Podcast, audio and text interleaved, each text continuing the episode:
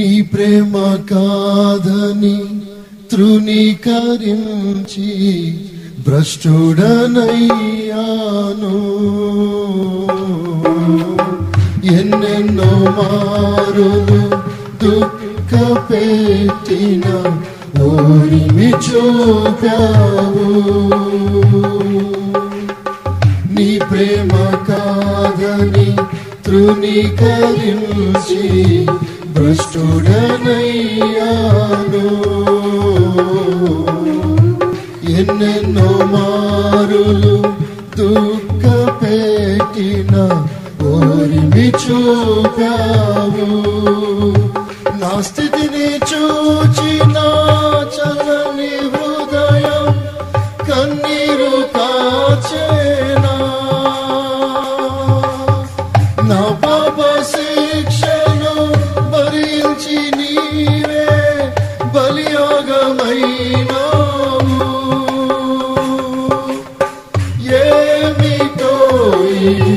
వింతైన ప్రేమ గోచరమే కాని నా యేసుని ప్రేమ ఏమిటో. వింతైన ప్రేమ గోచరమే కాని నా యేసుని ప్రేమ నా యేసుని ప్రేమ నా యేసుని ప్రేమ ఆరాధనా.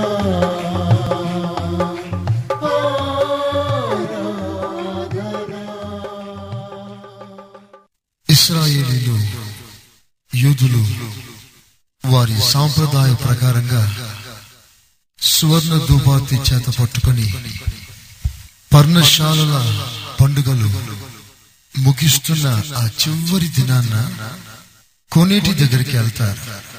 వెళ్ళి అరణ్యంలో పితరులైన ఇశ్రాయేలీలు ఆ దాహంతో తపిస్తున్న అల్లాడిపోతున్న వేళల్లో దేవుడు బండను చీల్చి వేలాది ప్రజల దాహాన్ని తీర్చిన ఆ సందర్భాన్ని జ్ఞాపకం చేసుకుంటూ ఆ పండుగ చివరి దినాన కోనేటి దగ్గరకు వచ్చి ఆ నీళ్లు తాగుతారు. త్రాగి వారి పితరులు పొందిన మేలును జ్ఞాపకం చేసుకుని ప్రభుని స్తుతిస్తారు. అది వారి సాంప్రదాయం. కృతజ్ఞత అర్పణముగా ప్రభుని జ్ఞాపకం చేసుకుంటారు. నూట పద్దెనిమిదో కీర్తన వాళ్ళు చదువుకుంటారు. చదువుకుంటూ, ఇది యెహోవా ఏర్పాటు చేసిన దినం, ఇది మన కన్నులకు ఆశ్చర్యం అని పాట పాడుతూ కోనేటి దగ్గరకు వచ్చి నీళ్లు తాగుతారు. సరిగ్గా సమయాన కోనేరులో నీరు లేకుండా పోయింది. అక్కడ కూడిన వేలాది ప్రజల దాహం కోనేరు తీర్చలేకపోయింది. నీటి కొరత ఏర్పడింది. అది పండుగ యొక్క చివరి దినం. The last day of that festival. ఆ చివరి దినం అది. ప్రజలందరూ కలవర పడుతున్నారు, నీరు నీరు నీరు అని. సరిగ్గా ఆ సమయాన్ని సందర్భాన్ని ప్రభు ఉపయోగిస్తూ ఆయన లేచి నిలబడి బిగ్గరగా కేక వేశారు.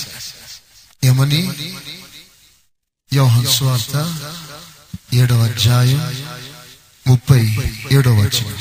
ఆ పండుగలో మహాదినమైన అంత్యదినమున ఆ పండుగలో మహాదినమైన అంత్యదినమున అనగా చివరి దినమున యేసు నిలిచి ఎవడైనాను దప్పిగొనిన యెడల ఎవడైనా ఎవరైనా దప్పిగొనిన యెడల నా యొద్దకు వచ్చి నా యొద్దకు వచ్చి మీ దప్పికను మీ దాహాన్ని తీర్చుకోండి.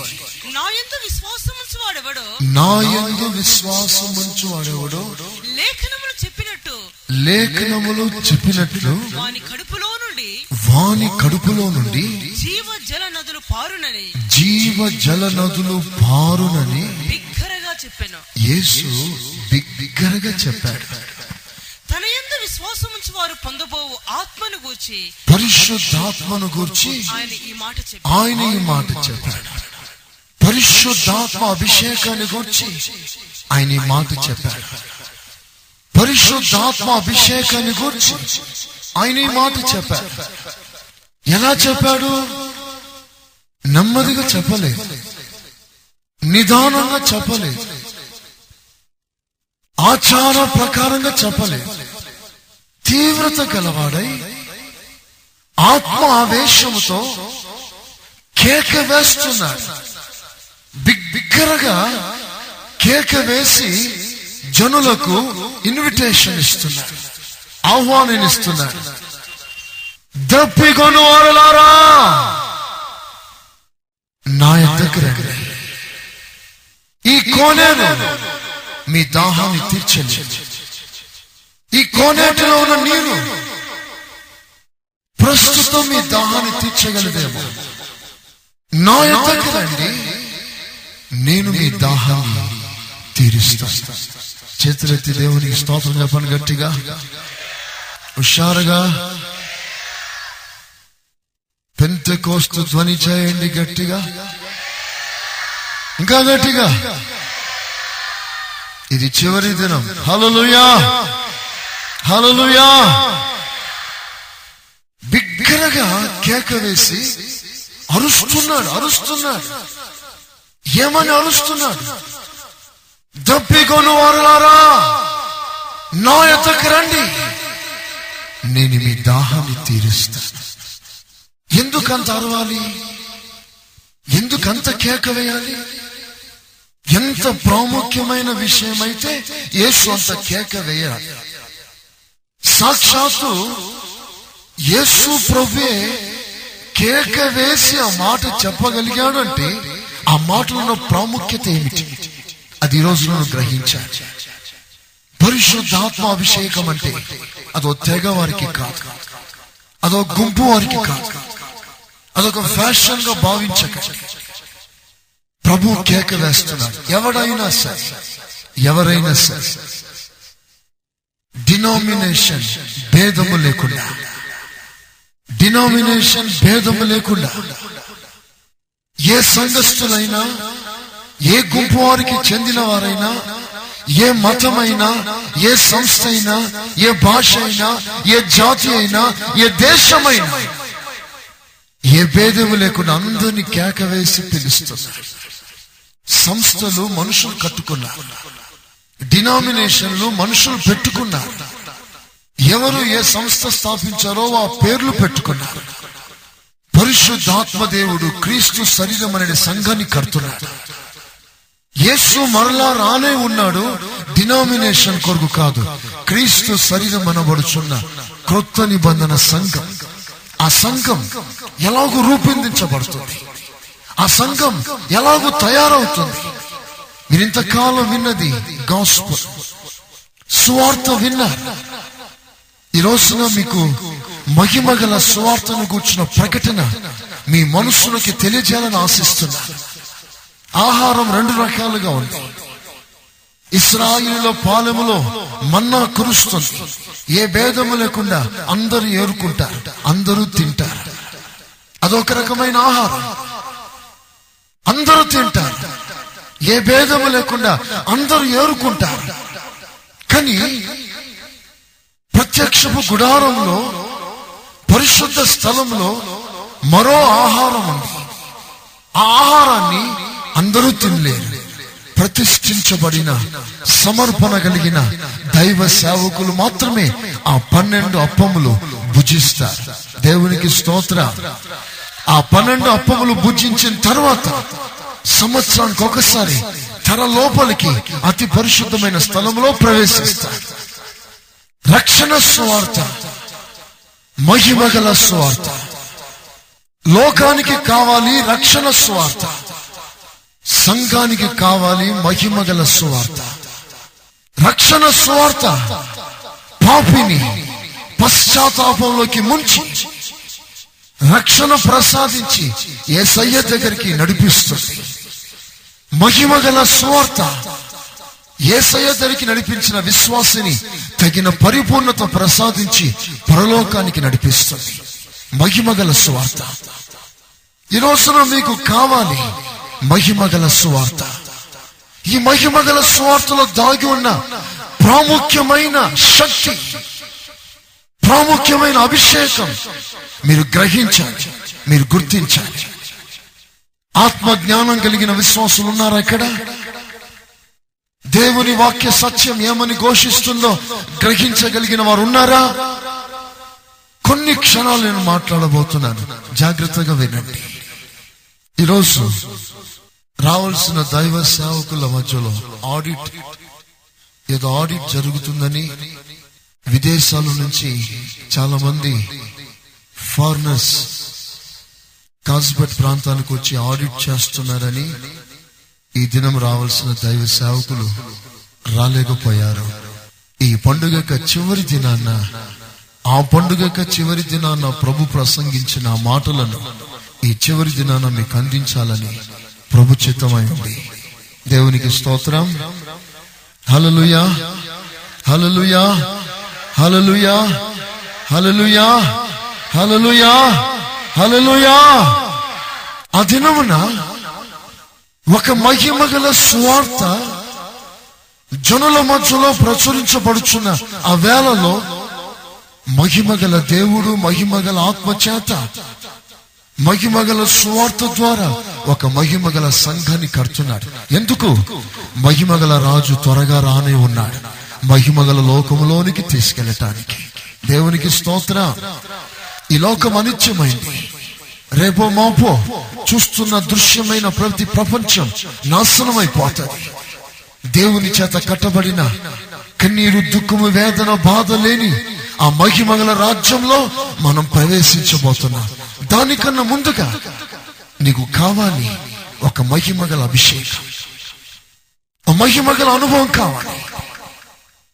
అందుకనే యేసు ప్రభు ఈ విషయాన్ని గురించి మాట్లాడుతున్నప్పుడు ఒక్క నుంచి మాట్లాడుతున్నాడు, ప్రెస్ చేసి మాట్లాడుతున్నాడు, కేక వేసి మాట్లాడుతున్నాడు, శబ్దంతో, బహు వేదనతో, బహు ఆవేశంతో మాట్లాడుతున్నాడు. ఎందుకంత ఆవేశంతో మాట్లాడాలి? గ్రహిస్తా తనేందు విశ్వాసం ఉంచబోవారు పొందబోవు పరిశుద్ధాత్మను గూర్చి ఆయన ఈ మాటలు మాట్లాడాడు. పరిశుద్ధాత్మను గూర్చి ఆయన కేక వేసి మాట్లాడాడు. పరిశుద్ధాత్మను గూర్చి ఆవేశంతో మాట్లాడాడు. నీవు తేలికగా తీసుకోవద్దు. నీవు పరిశుద్ధాత్మాభిషేకం పొందకపోతే నాలో ఉన్నాడని భ్రమపడకు. ఈరోజు నీకు తేటగా చూపిస్తాను ఆత్మ పొందిన వారు ఎవరు, ఆత్మ పొందని వారెవరు. ఎవరు ఏమనుకున్నా నాకు బాధ లేదు. ఈ రోజున సత్యాన్ని మాత్రం ఖండించి మీ ముందు ఉంచాలని నేను ఆశపడుతున్నా. మరలా ఈ సమయం నాకెప్పుడు వస్తుందో తెలియదు. దేవునికి స్తోత్రం. ప్రియమైన సంగమా, పరిశుద్ధాత్మ అభిషేకం పొందాలి. ఈ దినాలలో కడవరి కాలములో కడవరి వర్షాన్ని ఏ భేదము లేకుండా అంతటా కురిపిస్తున్నారు, అంతటా కురిపిస్తున్నారు. కరిస్మాటిక్ మూమెంట్స్ స్టార్ట్ అయినాయి. ఈవెన్ ఫాదర్స్ మధ్యలో కూడా, రోమన్ క్యాథలిక్ మధ్యలో కూడా ఈ మూమెంట్ స్టార్ట్ అయింది. ఆత్మవర్షం కురిపిస్తున్నాడు దేవుడు. ఏ విధం చేతనైనను పరిశుద్ధాత్మాభిషేకం పొందుకొని నీవు క్రీస్తు సంఘమై, ఆయన శరీరమై నీవు మారాలి. ఇది దేవుని ఉద్దేశం. నీ సంస్థ నిన్ను రాకడకు సిద్ధపరచాలి. ఏ బైబుల్ కాలేజ్ ఒక విశ్వాసిని రాకడకు సిద్ధపరచలేదు. మనుష్య జ్ఞానం, చాతుర్యంతో నిండిన మాటలు, మానవ మేధస్సుకి అందిన ఈ లోక సంబంధమైన జ్ఞానం, పరిజ్ఞానముల వలన, చమత్కారమైన బోధల వలన ఏ విశ్వాసి పరిపూర్ణతలకు రాడు. సంఘం క్రీస్తుది, సంఘం క్రీస్తుది. సంఘం ఒక మాటలు చెప్పాలంటే ఆయన శరీరం, ఆయన శరీరం అంటే ఆయన భాగం, ఆయన సొత్తు, ఆయన ఆయనకు సంబంధించి దీనిని ఆయన ద్వారానే ఈ కార్యాలు జరగాలి. మన జ్ఞానం, మన ఆలోచన అక్కడికి రాదు. అభిషేకించబడిన సంఘానికి అభిషేకించబడిన సేవకుడు అభిషేకించబడిన మాటల ద్వారా విశ్వాసికి క్షేమాభివృద్ధి కలుగ చేస్తున్నాడు. కనుక ఈ పరిశుద్ధాత్మ అభిషేకం యొక్క ప్రాముఖ్యత కొన్ని విషయాలు మీకు చెప్తాను. ఆది యందు దేవుడు భూమి ఆకాశమును సృజించినప్పుడు సౌందర్యవంతంగా ఆశ్చర్యరీతిగా ఈ లోకాన్ని దేవుడు సృష్టించినప్పుడు సాతాను పతనం వలన, దేవదూత పతనం వలన ఈ భూమి నాలుగు విధాలుగా పతనమైంది. ఆకారము గల భూమి, ఫస్ట్ పాయింట్, నిరాకారముగా మారింది. వెలుగుమయమై ఉన్న భూమి చీకటిమయముగా మారింది. సమస్తము నిండి ఉన్న భూమి శూన్యముగా మారింది. అందమైన ఈ భూమి జలమయముగా మారింది. ఒకటి, ఆకారం పోయింది, నిరాకారముగా మారింది. రెండు, వెలుగు పోయింది, చీకటిగా మారింది. మూడు, సమస్తము నిండి ఉన్న నివాసయోగ్యమైన ఈ భూమి జలమయముగా మారింది. నాలుగవదిగా ఈ భూమి శూన్యముగా మారింది. ఈ మాటలు మీరు మొదటి అధ్యాయంలోనే చూస్తారు. ఈ నాలుగు విధాలుగా పతనమైన ఈ భూమిని మరలా దేవుడు నూతన పరచాలని ఆశించాడు. ఎలాగూ నూతన పరచాడో పరిశుద్ధ గ్రంథం తేటగా రాస్తుంది. ఏమని రాస్తుందంటే, ఆత్మ జలములపై అల్లాడుచుండెను అని రాస్తుంది. మూల భాషలో పరిశుద్ధాత్మ దేవుడు పొదుగుతున్నాడంట. పొదుగుతున్నాడు. ఏమని పొదుగుతున్నాడు? ఒక నూతన సృష్టి కొరకు పొదుగుతున్నాడు. శూన్యంలో పొదుగుతున్నాడు. జలమయమైన భూమిలో పొదుగుతున్నాడు. చీకటిమయమైన భూమిని పొదుగుతున్నాడు. నిరాకారంగా మారిపోయిన భూమిని పొదుగుతున్నాడు. పొదిగి పొదిగి పొదిగి ఒక నూతన సృష్టిని చేశాడు. దేవునికి స్తోత్రం చెప్పండి. ఆ నూతన సృష్టిని గురించి మొదటి అధ్యాయంలో రాయబడింది. మొదటి అధ్యాయంలో రాయబడింది, పరిశుద్ధాత్మ దేవుడు పొదిగిన తర్వాత రూపించబడిన సృష్టి. ఈ విషయంలో లోతుగా నేను వెళ్ళటానికి ఇష్టపడట్లేదు. కొన్ని ప్రాముఖ్యమైన విషయాలను చెప్పాలి. ఇది ఎలాగో పాడైంది, ఏ విధంగా అయిందో ప్రభు చిత్తమైతే ఆ విషయాలన్నీ కూడా తర్వాత ప్రభు ఎప్పుడైనా సమయం ఇస్తే మనం ఆలోచిస్తా. యెషయా గ్రంథాల్లో రాయబడింది, యోబు గ్రంథాల్లో రాయబడింది, ఎజ్కేల్ గ్రంథాల్లో రాయబడింది. భూమి ఎలాగో కలుగ చేయబడింది, ఎంత సొగుసుగా, ఎంత నివాసయోగ్యంగా ఉండింది.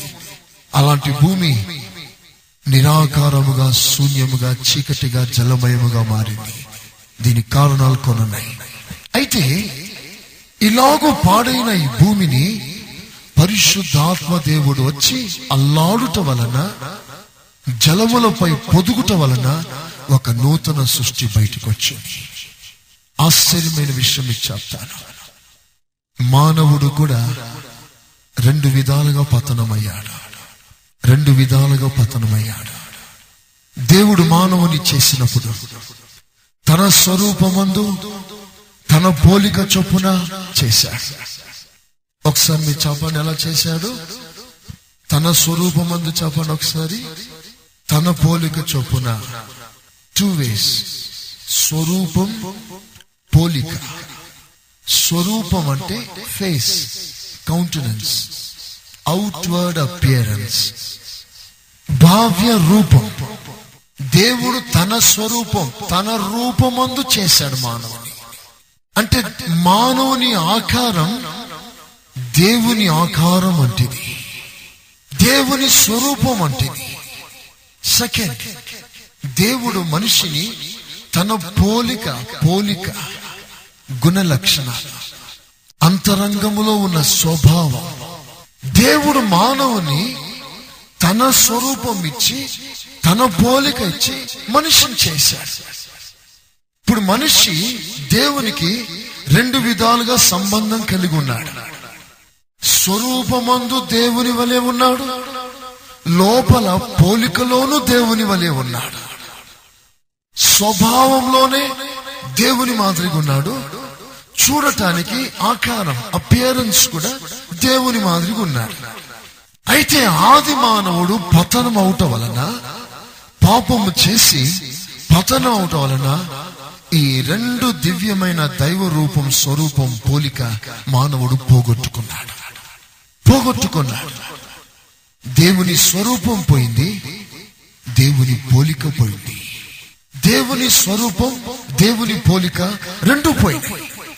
పోయి మానవుని స్వరూపం, మానవుని పోలికలు ఈ మట్టిలో నుంచి పుట్టిన సహజ రూపమైన భూ సంబంధమైన పోలికలు, కోరికలు, ఆశలు మనుషులకు వచ్చేసాయి. అంతకుముందు దేవుడు చేసింది తన స్వరూపం, తన పోలిక.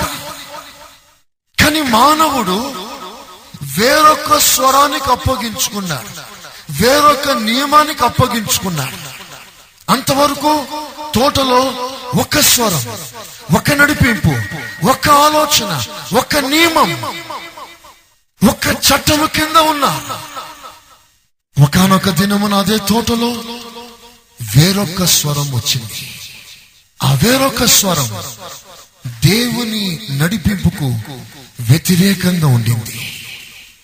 దేవుని స్వరం ఏమని మాట్లాడిందంటే, ఈ పండు తిన్న దినమున మీరు చస్తారు అని. అదే తోటలో భిన్నమైన ఒక స్వరం, ఆ స్వరం ఏమంటుందంటే మీరు చావనే చావ. అంతకాలమున నడిపింపు ఏమిటంటే ఈ పండు తింటే మీరు చనిపోతారు. సడన్ లో తోటలో వేరొకడు వచ్చాడు, వేరొక నియమం ప్రవేశించింది. ప్రవేశించగానే మీరు చావనే చావరు. ఎప్పుడైతే చావనే చావరు అని వాళ్ళు విన్నారో ఆ స్వరానికి వాళ్ళు దూరం కావాల్సింది.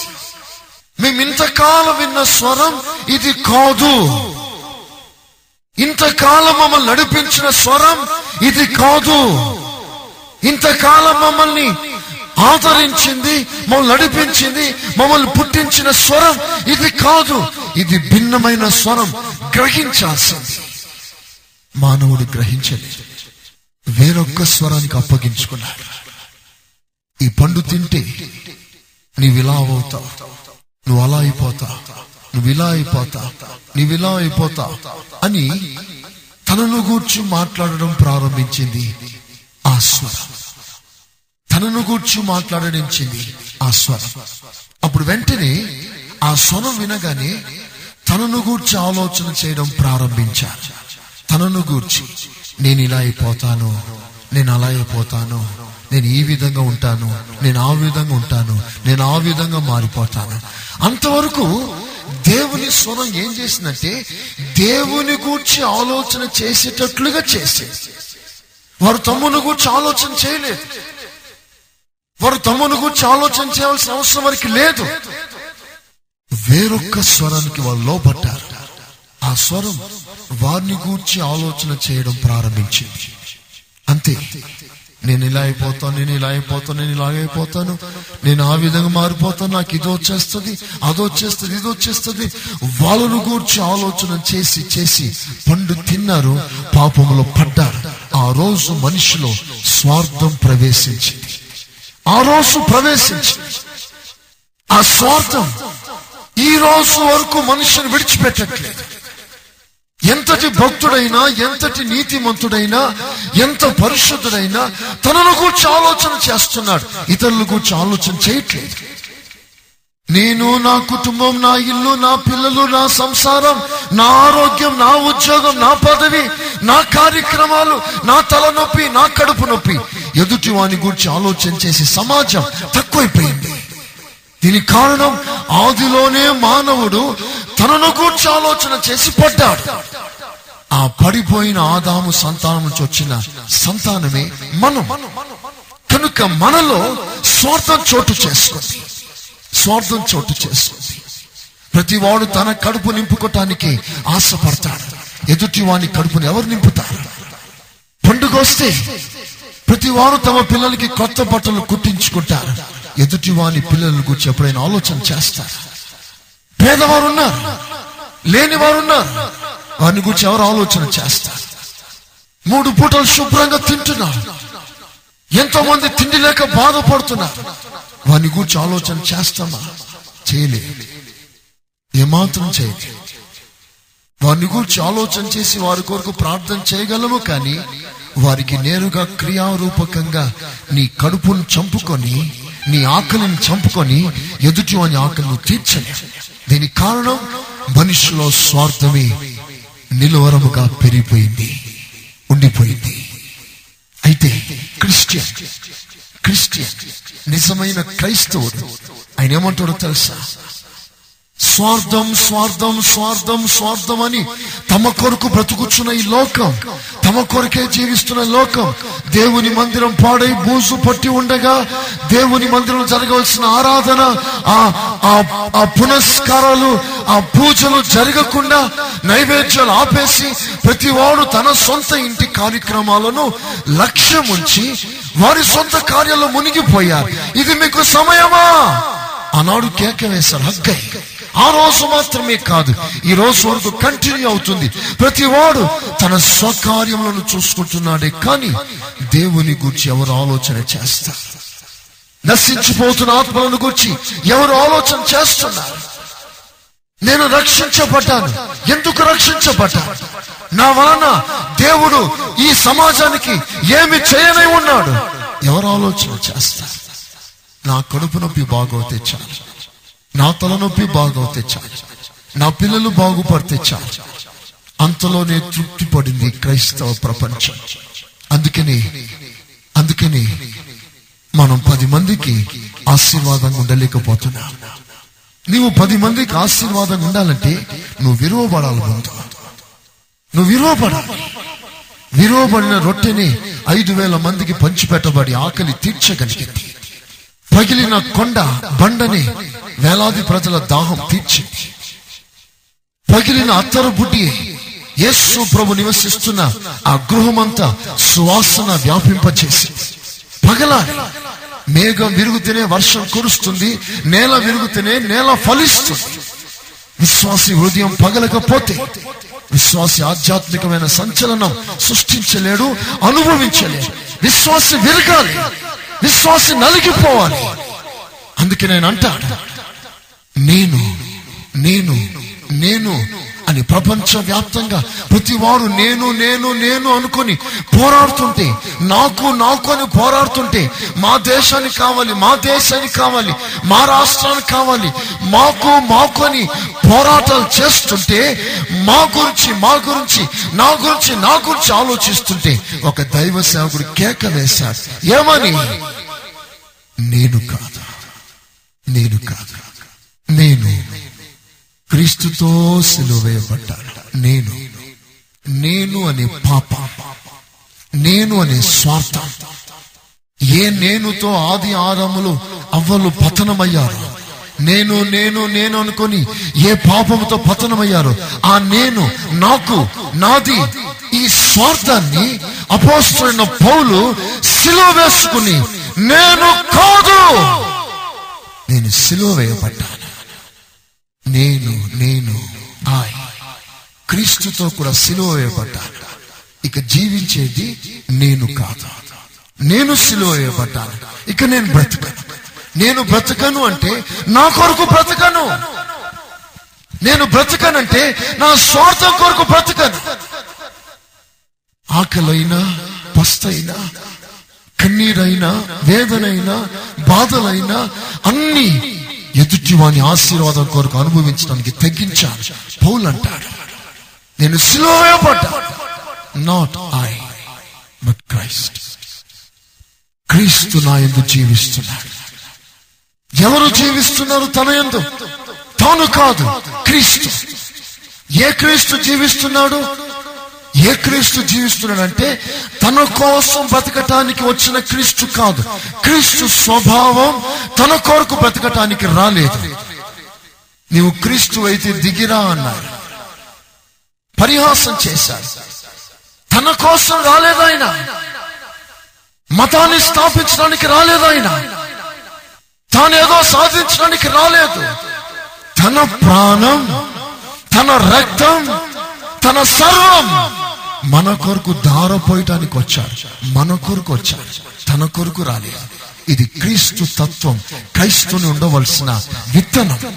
ఇది పెరగాలి, ప్రతి విశ్వాసులో ఇది నాటుబడాలి. ఏ విశ్వాసి కూడా తమ కొరకు బ్రతకకూడదు. ఏ విశ్వాసి కూడా తమ కొరకు జీవించకూడదు. తమ కొరకు ప్రతి ఒక్కరు చావాలి. యేసు కొరకు బ్రతకాలి. యేసు కొరకు బ్రతకాలి. తోటలో వేరొక స్వరం ప్రవేశించింది. వెంటనే ఆది మానవుడు వేరొక స్వరానికి అప్పగించుకొని పతనమయ్యాడు. అప్పటి నుండి మానవునిలో వేరొక నియమం పనిచేయడం ప్రారంభించింది. వేరొక నియమం, డిఫరెంట్ లా, వేరొక నియమం. ఆ వేరొక నియమం ఏం చేస్తుందో తెలుసా? ఏదో సాధించాలనుకుంటున్నాం, సాధించలేకపోతున్నాం. ప్రభు కొరకు విజృంభించాలనుకుంటున్నాం, ఏమి చేయలేకపోతున్నాం. గడుపైన దాటలేకపోతున్నాం. ప్రభు కొరకు పౌరుష కార్యము చేయాలని తలపెట్టుచున్నాం, ఏమి చేయలేకపోతున్నాం. చతికిలు పడుతున్నాం. ఎందుకు? వేరొక నియమం నీలో పని చేస్తుంది. వేరొక నియమం. ఆత్మీయంగా ఎదగాలని, ఉన్నత శిఖరాగ్రములు చేరాలని, ఎక్కలేనంత ఎత్తైన కొండపైకి ఎక్కి దేవునితో ఉన్నత సంబంధం కల్పించుకోవాలని ఎన్నెన్నో కోరికల్ని గుండెలో రేగినా, ఆశలో నీ మున్న మనసులో పుట్టుకొస్తున్నా, వాటిని చేయాలని కోరిక కలిగినా నువ్వు చేయలేకపోతున్నావు. ఇంకా నువ్వు ప్రకృతి సంబంధిగా, శరీర సంబంధిగా, లోక సంబంధిగా, లోక సంబంధమైన ఒక మనిషిగా బ్రతకగలుగుతున్నావు. కారణం వేరొక నియమం. వేరొక నియమం. ఆ వేరొక నియమం దేవుని కొరకు నువ్వు ఏమీ చేయకుండా నేను బంధించింది, నేను బానిసగా చేసింది, నేను ఒక కీలు బొమ్మగా చేసింది, త్రాగుడుకు బానిసగా చేసేసింది, ఒక టీవీకి, ఒక సినిమాకి బానిసగా చేసింది. తెలిసినా, తప్పు అని తెలిసినా, ఇది సరైనది కాదని తెలిసినా నువ్వు లోబడిపోతున్నావు. అంతవరకు ఏమి చేయకూడదు అని తీర్మానం చేసుకుంటున్నావు. తీరా సమయానికి పతనమైపోతున్నావు. కారణం వేరొక నియమం నీలో బహుబలంగా పనిచేస్తుంది. బహుబలంగా పనిచేస్తుంది. నీవు క్రీస్తు యేసు యొక్క నియమానికి లోబడగలిగితే, ఆత్మ మూలంగా నువ్వు జీవించగలిగితే, అదిగో వేరొక నియమాన్ని నీవు చెరపట్టగలవు, నీవు బంధించగలవు. ప్రతి ఆలోచన, ప్రతి దుష్ట ఆలోచన, ప్రతి తలంపు క్రీస్తు యేసు నిమిత్తం వాటిని పట్టి ప్రభుకు అప్పగించగల. నీ కొరకు వస్తున్న ఆలోచన, నీ కోరికల కొరకు వస్తున్న ఆలోచన, నీలో ఉన్న పాపము నిమిత్తం పుట్టుచున్న ప్రతి కోరికను నువ్వు పట్టగల, క్యాప్చర్ చేయగల. మానవుని మనసులోకి వచ్చింది దాడి, సాతాను దాడి. చిన్నగా ఆలోచన ప్రారంభమైంది. చిన్న ఆలోచన ప్రారంభం కాగా వేరొక నియమం ఆ ఆలోచనని ప్రొలాంగ్ చేస్తుంది, బలపరుస్తుంది. బలపరిచే కొలది ఆ ఆలోచన ఇంకను పెరుగుతుంది, ఇంకా పెరుగుతుంది, ఇంకా పెరుగుతుంది. ఆ ఆలోచన నుండి నువ్వు బయటికి రాలేకపోతున్నావు. ఆ ఆలోచన నుండి నీ మైండ్ని డైవర్ట్ చేయలేకపోతున్నావు. శరీర సంబంధమైన విశ్వాసి, ఆత్మ సంబంధమైన విశ్వాసి. నువ్వు ఆత్మ సంబంధమైన కార్యక్రమాల కొరకు నిన్ను నువ్వే అప్పగించుకుంటే ఒక ఆత్మీయునిగా వర్ధిల్లుతావు. వాటికి వీటికి మధ్యలో నీకు స్వేచ్ఛనిచ్చాడు దేవుడు. నీ మైండ్, నీ వ్యక్తిగత, నీ మనసులో ఒక స్వేచ్ఛ ఉంది. నువ్వు శరీరానికి లోబడగలవు, ఆత్మకు లోబడగలవు. శరీరానికి లోబడగలిగితే శరీర సంబంధి అవుతావు. నువ్వు ఆత్మకు లోబడగలిగితే ఆత్మ సంబంధి అవుతావు. ఈ రెండింటికి లోబడగల శక్తి దేవుని మనసుకి ఇచ్చాడు. ఆ స్వేచ్ఛ నీకు ఇచ్చాడు, ఆ ఫ్రీడమ్ నీకు ఇచ్చాడు. దేవుడు ఎవరిని బానిసగా చేయలేదు. ఆదిలోనే తోటలో కూడా మంచి చెడులు తెలివినిచ్చే వృక్షానికి ఏ కంచు వేయలేదు, ఎలక్ట్రిక్ ఫోర్స్ పెట్టలేదు, బౌండరీ వాల్ కట్టలేదు, దాని గురించి పెద్ద భయం పెట్టించలేదు. మాట మాత్రం చెప్పాడు, తినకూడదు. నువ్వు దేవుని మీద ఆసక్తి, ప్రేమ ఎక్కువగా ఉంటే ఆయన మాటకు లోబడు. నువ్వు తినగలవు, తినకుండా ఉండలేవు. మానుకోగలవు, మానుకుంటా ఉండగలవు, మానుకోలేవు. ఇవి రెండు కూడా నువ్వు చేయగలవు. స్వేచ్ఛ నీకుంది, నీకుంది. ఈ రాత్రి ప్రభు నీతో మాట్లాడుతున్నాడు. ఏమైనా చేయటానికి నీకు స్వేచ్ఛ ఉంది. ఏమైనా చేయగల, ఏమైనా చేయగల. దేవునికి వ్యతిరేకమైన ద్రోహం చేయగలవు. దేవుని నామ మహిమార్థంగా నీ శరీరాన్ని చంపుకోగలవు. బలిగా అత సాక్షిగా మరణించగలరు. ఏమైనా చేయొచ్చు. వేరొక నియమ మనుషులు బలంగా పనిచేయటం వలన మానవుడు దేవుని ఎద్దకు రాలేకపోతున్నాడు రాలేకపోతున్నాడు ఆశ మాత్రం కలగా మిగిలిపోతుంది కలగా మిగిలిపోతుంది నెరవేర్పు రావట్లేదు. ఒకసారి మీరు ఆలోచించండి, నువ్వు ఎన్నిసార్లు దేవుని కొరకు ఆత్మీయంగా ముందుకు సాగాలని, ఆత్మ సంబంధమైన కార్యాలు తలపెట్టాలని ఎన్నోసార్లు నువ్వు ఆలోచన చేసి ఫెయిల్ అయిపోలేదా? ఫెయిల్ అయిపోవటానికి కారణం ఏంటి? వేరొక నియమం. అందుకని ఈ రోజున నీకేం కావాలో తెలుసా? పరిశుద్ధాత్మాభిషేకం కావాలి. దేవునికి స్తోత్రం చెప్పండి గట్టిగా, చెప్పండి గట్టిగా. మీకు కావాలి పరిశుద్ధాత్మాభిషేకం.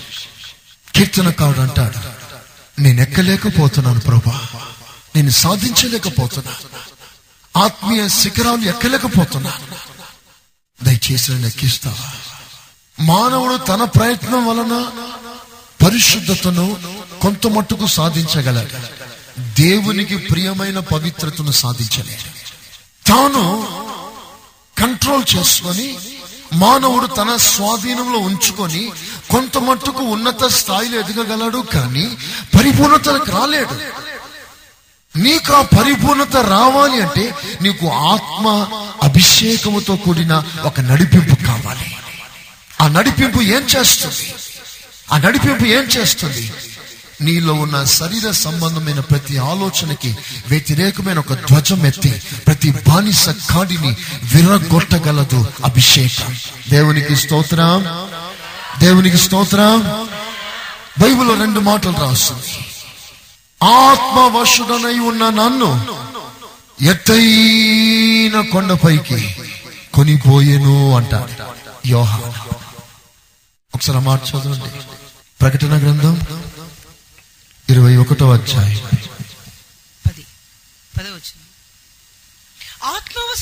నన్ను ఆత్మవశునిగా మారిపోయిన తర్వాత నన్ను ఎత్తైన గొప్ప పర్వతం మీదకి కొనిపోయి నన్ను ఎత్తైన గొప్ప పర్వతం మీదకి కొనిపోయాడు. నేను కాదు వెళ్ళింది, నేను ఆత్మవశునిగా మారిపోయిన తర్వాత పరిశుద్ధాత్మ దేవుడే నన్ను ఎత్తైన కొండపైకి తీసుకెళ్లిపోయాడు. పరిశుద్ధాత్మ దేవుడు చేస్తున్న మరో పని ఏమిటో తెలుసా? బైబిల్లో రాస్తుంది, ఆత్మవశుడనైన నన్ను లోతైన లోయలోకి కొనిపోయాడు అంటాడు. యెహెజ్కేలు ముప్పై ఏడవ అధ్యాయం ఒక మాట చదవండి. యెహోవా హస్తము నా మీదికి వచ్చెను, నేను ఆత్మవశుడనై ఉండగా యెహోవా నన్ను తోడుకొని పోయి ఎముకలలో నిండి ఉన్న ఒక లోయలో నన్ను నింపి ఆత్మవశునిగా ఒక లోయలోకి తీసుకెళ్లిపోయాడు. ఆత్మవశునిగా ఎత్తైన కొండపైకి తీసుకెళ్ళాడు. పరిశుద్ధాత్మ దేవుడు ఒక విశ్వాసిలో రెండు కార్యాలు చేస్తున్నాడు. ఒకటి, ఎత్తైన కొండపైకి తీసుకెళ్తాడు, లోతైన లోయలోకి తీసుకెళ్లిపోతాడు. ఎత్తైన కొండపైన యేసుతో ఉన్నత సాహసం నేర్పిస్తాడు. లోతైన లోయలో ఎక్కలేని తగ్గింపు నేర్పిస్తాడు. లోయ తగ్గింపు జీవితం, నేల మటుకు తగ్గించుకొనుట, మాట అయినా మాట్లాడక మౌని అయి సమస్తం ఓర్చుకోగలిగిన శక్తి, వధింపబడిన గొర్రె పిల్లగా బొచ్చు కత్తిరించుకొని ఎదుట మౌనంగా ఉండగలిగిన అట్టి తగ్గింపు నీలో కలగ చేయగలట. ఎదురాని మాట నీలోంచి తీసేస్తాడు, తిరుగుబాటు స్వభావం తొలగిస్తాడు, మూర్ఖ స్వభావం తొలగిస్తాడు, లోబడనలోని కఠిన హృదయం మార్చేస్తాడు, లోబడగలిగిన లోయగా నీ జీవితాన్ని మారుస్తాడు. కనుక నీకు పరిశుద్ధాత్మాభిషేకం ప్రాముఖ్యంగా కావాలి. ఎందుకు కావాలి అంటే, నేను మానవుడు రెండు విధాలుగా ఫెయిల్ అయిపోయాడు. దేవుని స్వరూపం పోయింది, దేవుని పోలిక పోయింది. ఇప్పుడు మరలా మానవునికి ఏం కావాలి అంటే దేవుని స్వరూపం కావాలి, దేవుని పోలిక కావాలి. దేవుని స్వరూపం కావాలి, దేవుని పోలిక కావాలి. ఇవి రెండు మరలా సాధించాలి. ఇది ఎలాగవుతుంది? ఇది ఎలాగూ సాధ్యమవుతుంది ఇది ఎలాగూ సాధ్యమవుతుందంటే దేవుని యొక్క ఆత్మ బలముగా మన మీదికి దిగి వస్తే ఆ ఆత్మ, ఆ పరిశుద్ధాత్మ శరీరం మీద వ్రాలుతాడట, హృదయములో దిగుతాడట. బైబిల్లో చక్కగా రాస్తుంది, శరీరం మీద దిగుతాడట అభిషేకం, వారి మీద వారి మీద వ్రాలగా రాస్తుంది. వారి మీద వ్రాలగా పరిశుద్ధాత్మ వారి మీద వ్రాలినాడట. మరలా గలతీలు రాస్తుంది, వారి హృదయములో కుమ్మరించబడిందట అభిషేకం. యేసు ప్రభు ఒక మాట అంటాడు, వాని కడుపులో నుండి పారును అన్నాడు. కడుపులో నుండి కడుపులో నుండి పారుతుందంట. ఏంటది పారేది? కడుపులో నుండి పరిశుద్ధాత్మ అభిషేకం. అంటే అభిషేకం ఎక్కడ దిగింది? ఇప్పుడు కడుపులో దిగింది, అంటే లోపల దిగింది. నీళ్లు వాని కడుపులో నుండి జీవజల నదులు పారును. ఈ జీవజల నదులను ఆత్మతో పోల్చి మాట్లాడట. నీళ్లు, వాటర్, ఈ నీళ్లు కడుక్కొని శుభ్రం చేసుకుంటా, దాహాన్ని లోపల సేవించి దప్పిక తీర్చుకుంటా. ఈ నీరు మానవుని శరీరం మీదకి వచ్చి శుభ్రం చేస్తుంది, అదే నీరు లోపల దిగి దాహాన్ని తీరుస్తుంది. అంతరంగంలో దిగిన అభిషేకం, శరీరం మీద దిగిన అభిషేకం. ఈ విషయాన్ని మీరు గమనించాలి. నిన్ను రేపటి రోజున ప్రభు రాకడికి సిద్ధపరచగలదు ఈ అమూల్యమైన సందేశం. నువ్వు గ్రహించగలిగితే నీవు ఆత్మచేత నింపబడి నింపబడి నీ శరీరం మీద ఒక అభిషేకం, నీ ఆత్మలో ఒక అభిషేకం అనుభవించి ఆయన రాకడికి సిద్ధపడగల. రెండు విధములైన అభిషేకం ప్రభు ఇచ్చాడు. కీర్తనకారుడు అంటాడు, నూనెతో నా తల అంటి ఉన్నాడు అంటాడు. నూనెతో నా తల అంటి ఉన్నాడు, నూనె అభిషేకం. మరలా అదే కీర్తనకారుడు అంటాడు, నా గిన్నె నిండి పొర్లుతుంది అంటాడు. గిన్నె హృదయం. అభిషేకం శిరస్సు మీదకి వస్తుంది, అభిషేకం ఎదులోనికి దిగుతుంది. ఈ అభిషేకాన్ని గురించి యేసు ప్రభు తేటగా రాస్తాడు. ఏమని రాస్తాడో తెలుసా? ఆయన మీలో ఉంటాడు, మీతో ఉంటాడు. ఆయన ఎవరైనా? పరిశుద్ధాత్మ దేవుడు. ఆయన మీతో ఉంటాడు, మీతో. ఆయన మీలో ఉంటాడు. ఎవరిని గురించి మాట్లాడాడు ఈ మాట? పరిశుద్ధాత్మను గురించి. మీరు తర్వాత ఇంటికి వెళ్ళి చదువుకోండి. యోహాను సువార్త పద్నాలుగో అధ్యాయం చదవను ఒకసారి ఆ మాటని. పద్నాలుగు పదిహేడు పద్నాలుగు పదిహేడు. లోకము ఆయనను చూడదు, ఆయనను ఎరుగదు గనుక ఆయనను పొందనేరదు. మీరు ఆయనను ఎరుగుదురు, ఆయన మీతో కూడా నివసించును, మీలో ఉండును. చూసారా, మీతో ఉంటాడట, అట్ ద సేమ్ టైం మీలో ఉంటాడట. ప్రశ్న, మీతో ఉండి ఏం చేస్తాడు? మీలో ఉండి ఏం చేస్తాడు? మీతో ఎందుకు ఉండాలి? మీలో ఎందుకు ఉండాలి? పరిశుద్ధాత్మ దేవుడు రెండు విధాలుగా మానవునితో ఎందుకు పనిచేయాలి? అంతరంగమందు దిగిన అభిషేకం, శరీరం మీద వ్రాలిన అభిషేకం. దీనినే ప్రవచనాత్మక రూపకంగా ఆనాడు ప్రవక్త అయిన ఎలీషా మొరపెట్టుకున్నాడు. ఏమని? నాకు రెండంతల అభిషేకం కావాలి. దేవునికి స్తోత్రం చెప్పను గట్టిగా, చెప్పను గట్టిగా. టూ ఫోల్డ్ స్పిరిట్, రెండంతల అభిషేకం. వన్ అపాన్ ద బాడీ, ఒకటి శరీరం మీద, రెండు ఆత్మలో. ఈ రెండంతల అభిషేకం ఎందుకు అంటే మానవుని దేవుని స్వరూపముతో చేశాడు, దేవుని పోలికలో చేశాడు. దేవుని పోలికలు పోయాయి, దేవుని స్వరూపం పోయింది. మానవుడు పోగొట్టుకున్న దైవ స్వరూపం మరలా మానవుని కలుగులాగున శరీరం మీద వ్రాలాలి అభిషేకం. మానవుడు పోగొట్టుకున్న దైవ పోలిక మరలా కలగాలని లోపల దిగాల అభిషేకం. ఒకటి లోపల దిగి దేవుని పోలికలు కన్స్ట్రక్ట్ చేయాలి, శరీరం మీద దిగి దేవుని స్వరూపాన్ని మరలా చెక్కాలి. రేపో మాపో ఆయన వస్తారు వస్తారు మీరు ఎదురు చూడని గడియలో వస్తారు. మేమెందుకు పొందాలి, ఇది మనకు కాదులే, బాప్తిస్మం పొందినప్పుడే ఆత్మ పొందేశాం అనుకున్న వాళ్ళు చాలా మంది ఉన్నారు.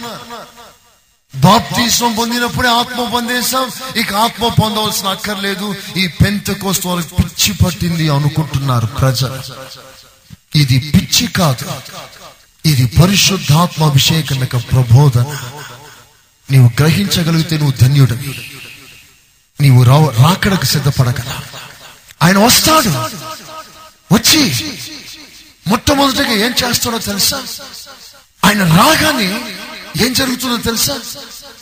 కడపూరం రోగగానే మనమందరం మార్పు చెందుతాం. దేవునికి స్తోత్రం చెప్పండి, చెప్పాలి గట్టిగా. ఆయన రాగానే ద వెరీ ఫస్ట్ వర్క్ ఏం జరుగుతుందో తెలుసా? మనం మార్పు నొందుతాం. We shall be changed. మనం మార్పు నొందుతాం. ఏ స్థితిలో నుంచి ఏ స్థితిలోకి మారుతాం, అది మనకు కావాలి. ఇప్పుడు మనకున్నది ఆదాము పోలిక, ఆదాము స్వరూపం. ఆదామేమో దేవుని కుమారుడు. ఆదాము పాపం చేసిన తర్వాత దేవుని కుమారత్వం పోయింది. ఆ తర్వాత ఆదాము కుమారుని కన్నాడు. ఎలాగో దైవత్వాన్ని పోగొట్టుకున్న తర్వాత, దైవ స్వరూపం దైవ పోలిక పోగొట్టుకున్న తర్వాత కుమారుని కన్నాడు. ఆ కుమారుడు ఆదా మాదిరిగా ఉన్నాడు. ఆ స్థితిలో ఇప్పుడు మనం ఉన్నాం.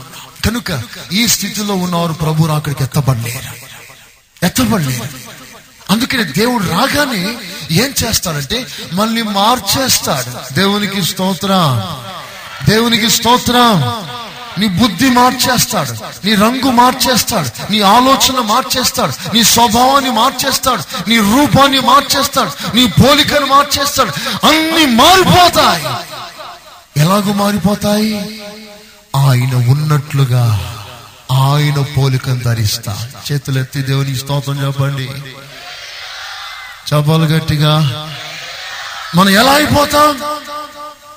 ఎలా అయిపోతామంటే ఒక్క క్షణంలో, ఒక్క రెప్ప పాటున మనమందరము కూడా ప్రభువుకు ఆత్మ చేత, ప్రభువుకు ఆత్మ చేత మనమందరం ఆ పోలికగా మారిపోతాం. ఏ పోలిక? మహిమ కలిగిన యేసు మేఘారూఢుడై వచ్చినప్పుడు ఆయన ఏ రూపంలో ఉన్నాడో, ఏ పోలికలో ఉన్నాడో సరిగ్గా అదే రూపం, అదే పోలిక మనలోనికి వచ్చేస్తుంది. We shall be transformed. మనం మార్పు చెందిన తర్వాత, రూపాంతరం పొందిన తర్వాత ఎత్తబడతాం. అంతవరకు ఎత్తబడం. ఎప్పుడు ఎత్తబడతాం అంటే ఆయన వలే మారిన తర్వాత, ఆయన వలే మారిన తర్వాత, ఆయన వలే మారాలి. అందుకనే దేవుడు ఇప్పుడు నీకు ఇస్తున్నాడు పరిశుద్ధాత్మాభిషేకం. ఆ మాట చక్కగా రాస్తుంది బైబిల్లో. కొరింథీయులకు రాసిన రెండవ పత్రిక మూడవ అధ్యాయం పద్దెనిమిదవ వాక్యం. మనమందరమును ముసుగులేని ముఖముతో ప్రభు యొక్క మహిమను అద్దం వలె ప్రతిఫలింప చేయుచు, మహిమ నుండి అధిక మహిమను పొందుచు, ప్రభువగు ఆత్మ చేత ఆ పోలికగానే మార్చబడుచున్నాము. ప్రభువగు ఆత్మ చేత. ఆ మాట గమనించినారా? పరిశుద్ధాత్మ చేత. ఈ పండుగలక చివరి దినం యేసు ప్రభు కేక వేసి బోధించిన అంశం ఇది. మామూలు మాటలు కాదు. ప్రభు కేక వేసి బోధించిన అంశాన్ని నేను మీతో మాట్లాడుతున్నాను. చాలా జాగ్రత్తగా మీరు ఆలోచించాలి. మనమందరం మనమందరం మనమందరమును ముసుగులేని ముఖముతో ప్రభు యొక్క మహిమను అద్దము వలె ప్రతిఫలింప చేయుచు, మహిమ నుండి అధిక మహిమను పొందుచు పొందుచు ప్రభువుకు ఆత్మ చేత, పరిశుద్ధాత్మ అభిషేకము చేత ఆ పోలికగానే ఆ పోలికగా మారిపోతా. పరిశుద్ధాత్మ అభిషేకము చేత ఆ పోలికగా మారిపోతా. నీవు ఆ పోలికగా మారాలంటే నీకు పరిశుద్ధాత్మ అభిషేకం కావాలి. అంటే యేసు ప్రభు ఎంత ఎందుకంత ఆవేశం, ఎందుకంత వేగంగా కేక వేసి మాట్లాడాడంటే నువ్వు పరలోకానికి సిద్ధపడాలి, నువ్వు ఆయన దగ్గరకు రావాలి, నువ్వు ఆయన దగ్గరకు చేరాలి. చేరాలి అంటే ఆయన పోలిక నీకు రావాలి, ఆయన పోలిక నీకు రావాలంటే నీకు పరిశుద్ధాత్మాభిషేకం కావాలి. There is no other way. నువ్వెంత భక్తి పరుడవైనా, నువ్వు ఎంతటి విశ్వాసి అయినా, నీకు పరిశుద్ధాత్మ అభిషేకం లేకపోతే నువ్వెంత మాత్రం ఆయన పోలికగా నువ్వు మార్చబడలేవు. ఆయన మార్చేస్తా. ఈ రెండంతల అభిషేకం శరీరం మీదకి దిగగానే ఏమవుతుందో తెలుసా? శరీరంలో క్రియ చేస్తున్న శరీర కోరికలను ఆత్మదేవుడు కంట్రోల్ చేస్తాడు, కంట్రోల్ చేస్తాడు. అభిషేకం దిగింది శాంసన్ మీద. శాంసన్ మీద అభిషేకం దిగగానే వెయ్యి మంది ఫిలిస్తీయులను హతము చేయగలిగాడు. శాంసన్ మీద అభిషేకం దిగగానే గర్జిస్తూ పైకి ఎగిరి వచ్చిన సింహాన్ని చీల్చగలిగాడు. తన శక్తి కాదు, తన బలము కాదు, తన మీద కుమ్మరించబడిన అభిషేకం. ఆ రోజు ఆ సంసారం మీద తన మీద వ్రాలిన అభిషేకం ఆనాటి సింహాన్ని, ఆనాటి సున్నతి లేని ఫిలిస్తీయులను చంపగలిగితే, ఈ రోజు నీ మీద వ్రాలిన అభిషేకం గర్జిస్తున్న సాతానుని, సింహాన్ని జయించగలదు. నీ బలము కాదు, నీ శక్తి కాదు, నీ ధైర్యం కాదు, నీ భక్తి కాదు, నీ విశ్వాసం కాదు, అభిషేకం, పరిశుద్ధాత్మ అభిషేకం. అందుకని శరీర కోరికలను చంపటానికి, శరీరమందు వ్యక్తమవుతున్న శరీర సంబంధమైన ప్రతి ఆలోచనను చెరపట్టడానికి నీకు శరీరంపై ఒక అభిషేకం కావాలి. అట్ ద సేమ్ టైం నీ ఆత్మలో దేవుని పోలికలు కట్టబడటానికి, ఆత్మ సంబంధమైన కార్యాలు బ్రతకటానికి నీకు అంతరంగంలో ఒక అభిషేకం కావాలి. ఈ రెండంతల అభిషేకం ఏం చేస్తుందంటే శరీర కోరికలు చంపుతుంది, ఆత్మ కోరికలను ఇంకా బలపరుస్తుంది. దేవునికి స్తోత్ర. అప్పుడు ఏమవుతుందో తెలుసా? నీవు ప్రకృతి సంబంధిగా శరీర సంబంధమైన ఆలోచనలు, మనస్తత్వం తరుగుతుంది, ఆత్మ సంబంధమైన కోరిక పెరుగుతుంది. అభిషేకం అభిషేకం శరీరాన్ని చంపుతుంది, ఆత్మీయ కార్యాలను పెంచుతుంది. అభిషేకం శరీర చింతనను తగ్గిస్తుంది, ఆత్మీయ ఆలోచన చింతని పెంచుతుంది. ఈ అభిషేకం మీకు కావాలి. అది ఉంటేనే మీకు జయం, అది ఉంటేనే మీరు రాకడికి సిద్ధపడతారు, అది ఉంటేనే మీరు అన్ని విధాలుగా బలపరచబడతారు. ఒక్క మాటలు చెప్పాలంటే నా ఆత్మ లేనివాడు నా వాడు కాదు. ఇది ఊత పదం, అందరికీ తెలిసిన పదం. నా ఆత్మ లేనివాడు నా వాడు కాడు.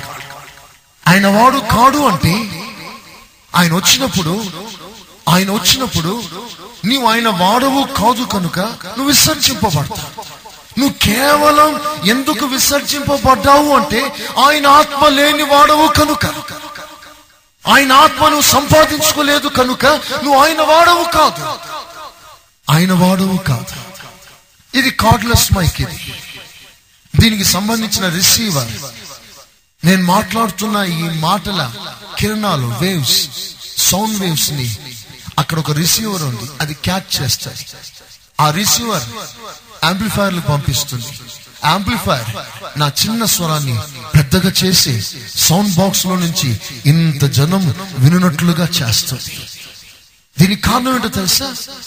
దీనికి సంబంధించిన మ్యాచింగ్ మ్యాచింగ్ ట్రాన్స్ఫార్మర్ ఆ రిసీవర్ లో ఉంటుంది, అది క్యాచ్ చేస్తుంది. నేను మాట్లాడే ప్రతి మాట క్యాచ్ చేసి ఆ రిసీవర్ అందుకుంటుంది. ఇంకో కార్డ్లెస్ మైక్ ఉందనుకోండి, సెల్లేసా కొత్తది, పదిహేను వేలు. పక్క నిలబడి ఇంకో సోదరుడు ఆన్ చేసి మాట్లాడతాడు, ఇక్కడ లైట్ వస్తుంది. కానీ దానికి సంబంధించిన రిసీవర్ అక్కడ లేదు కనుక అది పనిచేయదు. ఎందుకు పని చేయదు అంటే దీనికి సంబంధించిన మెటీరియల్ అక్కడ లేదు. చేతుల్లో మైకునంత మాత్రం సరిపోదు, దీని రిసీవర్ అక్కడ కావాలి. నువ్వు ఒక విశ్వాసి అయితే సరిపోదు. నీ విశ్వాసి అయితే పరలోక సంబంధించిన ఆ అనుభవం, అభిషేకం నీకు కావాలి. అప్పుడే నువ్వు రాకడికి సిద్ధపడగలవు. ఇది నీకు నేర్పించటానికి ఆనాడు పితరులు ఏం చేస్తారో తెలుసా? కానాను దేశంలో అడుగు పెట్టక మునిపే, కానాను దేశంలో చేరక మునిపే అరణ్య యాత్ర చేస్తున్న ఇశ్రాయేలు కానానులో పండిన పంటని తిన్నారు. కానానులో ప్రవేశించక మునిపే కానానులో పండుతున్న పంటలన్నీ తీసుకొచ్చి వీళ్ళు ఇంకను అరణ్యంలో ఉండగానే కానాను పంట తిన్నారు. కానాను పంట తిన్న తర్వాత కానానులో చేరారు. నీవు పరలోకం చేరక మునిపే పరలోకం పంట ఇక్కడే నువ్వు తినాలి. దేవునికి స్తోత్ర. ఆ పరలోక సంబంధమైన అనుభవం, ఆ పరలోక సంబంధమైన అభిషేకం ఇప్పుడే నువ్వు అనుభవించాలి. లేకపోతే నీకు పరలోకానికి సంబంధం లేదు. నువ్వు సంఘ సభ్యుడు కావచ్చు, సంఘానికి నువ్వు ఎన్నో మేలు చేసిన వాడవు కావచ్చు, కానీ నీకు అభిషేకం లేకపోతే నువ్వు ఆయన వాడవు కాదు. ఆయన వాడవు కాకపోతే నువ్వు విడవబడతావు, విడవబడతావు. మరి ఎవరెత్తబడతారు? ఒక్క మాట చదివి నేను ముగించేస్తాను. యెషయా పుస్తకం, యెషయా పుస్తకం, మృతులైన నీ వారు బ్రతుకుతారు. ఇరవై ఆరవ అధ్యాయం పద్నాలుగో వచనం చదవండి. Twenty six fourteen. చచ్చిన వారు మరలా బ్రతుకరు. సచ్చిన వారు బ్రతకరా, మరలా బ్రతకరా. ఎవరు బ్రతుకుతారు? పంతొమ్మిదవ వచనం. మృతులైన నీ వారు బ్రతుకుతారు, మృతులైన నీ వారు బ్రతుకుతారు. ఎంత చక్కగా ఉంది చూసారా? వింటున్నారా? చేతులెత్తి దేవునికి స్తోత్రం చెప్పండి గట్టిగా, చెప్పండి గట్టిగా. సచ్చిన వారు బ్రతకరు. బ్రతకరంటే యేసయ్య వచ్చినప్పుడు పునరుత్థానం, పునరుత్థానం కాదు. మరి ఎవరు లేస్తారు? ఎవరెత్తబడతారు? మృతులైన నీ వారు. ఆయన వారు లేస్తారు. ఆయన వారు ఎవరు? ఆత్మ పొందిన వారు. ఆయన వారు కాని వారు ఎవరు? ఆత్మ లేనివాడు. ఆత్మ లేనివాడు నావాడు కాడు. నావాడు కాడు కనుక నువ్వు బ్రతుక. ఎవరు బ్రతుకుతారు? నీ వారు బ్రతుకుతారు. ఎవరు వారు? ఆయన ఆత్మ పొందినవారు. దేవునికి స్తోత్రం. అందుకనే యేసయ్య అంత వక్కనించి మాట్లాడాడు, అంత ప్రెస్ చేసి మాట్లాడాడు. కనుక ఈ రాత్రి నీకు అభిషేకం అవసరం. సహోదరా, ఒక్కసారి ఆలోచన చేసి ప్రభుకు అప్పగించగలిగితే అందరిపై ఆత్మను కుమరించు ప్రభువానని భారముతో ప్రార్థన చేస్తూ ఇదిగో ఈ దినంలో అడుగు పెట్టేశా. Today it is anointing day. ఇది అభిషేక దినం. ప్రభు నిన్ను కనికరిస్తాడేమో, ప్రభు నిన్ను ఆత్మతో నింపుతాడేమో. నేను కూడా నా జీవితంలో పరిశుద్ధాత్మ అభిషేకం అంటే హేళన చేశాను, అసహించుకున్నాను. చీచి, డిగ్నిటీగా లేదే, మనమేంటి, మన మన కుటుంబం ఏంటి, మన స్టేటస్ ఏంటి, పిచ్చి పట్టినట్లుగా గంతులేస్తున్నారు, చప్పట్లు కొడుతున్నారు, కేకలేస్తున్నారు, ఇది బాగులేదే. ఎన్నో రోజులు అనుకున్నాం. అలా నేను ఒక రోమన్ క్యాథలిక్ సంబంధించిన ఒక మనిషి చిన్ననాటి నుండి ఆ ఫాదర్ అయిపోదామని సెమినార్కి వెళ్ళిపోయాడు. బిషప్ గారు నా బ్యాచ్ అందరిని తీసుకున్నారు, నన్ను మాత్రం తీసుకోలేదు. నువ్వు ఇంటికి వెళ్ళి రా బాబు, తర్వాత తీసుకుంటాను అన్నాడు. ఇంటికి వచ్చేసాను, ఏడ్చుకుంటూ వచ్చేసాను. తర్వాత అభిషేకంతో కూడిన ఒక ఒక సమూహం నాకు పరిచయం అయింది, మాకు పరిచయం అయింది. అప్పుడు ఆ సమూహం అంతా కూడా ఆత్మతో నింపబడుతుంటే అసహించుకున్నాను. చీచి, ఇదేంటి ఇలాగుంది, ఎంత ఎంత అసహ్యం ఉంది అనుకున్నా. అలా అనుకున్నా అనుకుని చాలా కాలం దూరంగా ఉన్నా. తర్వాత దాని సత్యం తెలుసుకున్న తర్వాత నిజమైతే నాకు కూడా కావాలి అనుకున్నా. నాకెందుకు ఇవ్వకూడదు అనుకున్నా. చాలా కాలం నేను కనిపెట్టాను. ఒకరోజు యవనస్తుల కూటం జరుగుతుంది, మోకరించా. అది రాత్రి వేళ పది పదిన్నర పదకొండు అవుతుంది. ఆ సమయం మోకరించి అందరు యవనస్తులందరూ కన్నీరు కాచి ప్రార్థన చేస్తున్నప్పుడు సడన్ లో ఒక బలమైన కరెంట్ షాక్ లాంటి ఒక అభిషేకం నా మీదికి దిగొచ్చి దిగొచ్చేసరికి నేనేమైపోయానో నాకు తెలియదు. రాత్రి జరిగిన సంభవం ఇది. మేమందరం సృహలోకి వచ్చేసరికి ఉదయకాలం మూడయింది. ఆ మూడు గంటలు లేచి చూస్తే నా కాలంతా రక్తం, నా మోకాలంతా రక్తం రక్తం అయిపోయింది. పరిస్థితులన్నీ మారిపోయాయి. నా జీవితంలో జరిగింది మీ జీవితంలో జరగదా? అసహించుకున్న నన్ను అభిషేకించినాడే. మీరు ఏ సంఘపు వారైనా సరే, మీరు పరిశుద్ధాత్మ అభిషేకాన్ని నమ్మని వారైనా పర్వాలేదు, మీరు కనిపెట్టండి, దేవుడు ఆత్మనిస్తాడు. అంచె దినములలో సర్వ శరీరులపై నా ఆత్మను కుమరిస్తాడు. సర్వ శరీరం, ఒక డినామినేషన్ కాదు, ఎవ్రీ ఫ్లెష్, ప్రతి శరీరంపై ఆయన ఆత్మను కుమ్మరిస్తాడు. ఆయన ఇష్టపడుతున్నాడు. ఇది కాలం, ఇది పరిశుద్ధాత్మ కాలం, అందరిని అభిషేకించే కాలం. నీవు ఆసక్తి చూపిస్తే నువ్వు ఆసక్తి చూపిస్తే తప్పక నిన్ను ఈ రాత్రి అభిషేకిస్తా. సిద్ధపడదామా? మీరు వినుచున్న ఈ పాస్టర్ సురేష్ గారి ప్రసంగాల క్యాసెట్, అదేవిధంగా మీకేమైనా ప్రార్థనావసరతలు ఉన్న ఎడల సంప్రదించండి. మా చిరునామా pastor Suresh, glorious ministries, FCI, Ramagundam. మా cell numbers nine five zero double two double two triple one మరియు double seven zero two double nine double one double eight.